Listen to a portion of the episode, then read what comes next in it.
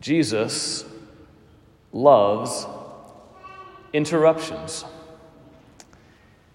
When the roof is broken open and the man is lowered down, Jesus seizes the moment.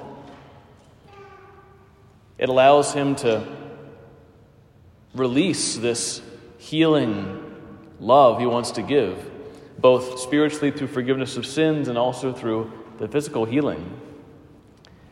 It allows the thoughts of many hearts to be revealed. Remember those passages from the Christmas season. The thoughts of many will be revealed through him. And here, the thoughts of those in their minds are revealed. Why does he speak that way? Who can God alone do this? Jesus knows and reveals their hearts to themselves and to others.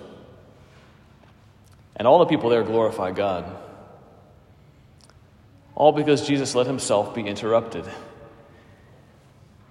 He's not upset when we interrupt him. He's not upset when we come to him with whatever is going on, when we seem to tear open the roof seeking after him. He does great things when we do that.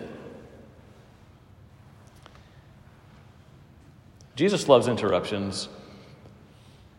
Do I love interruptions?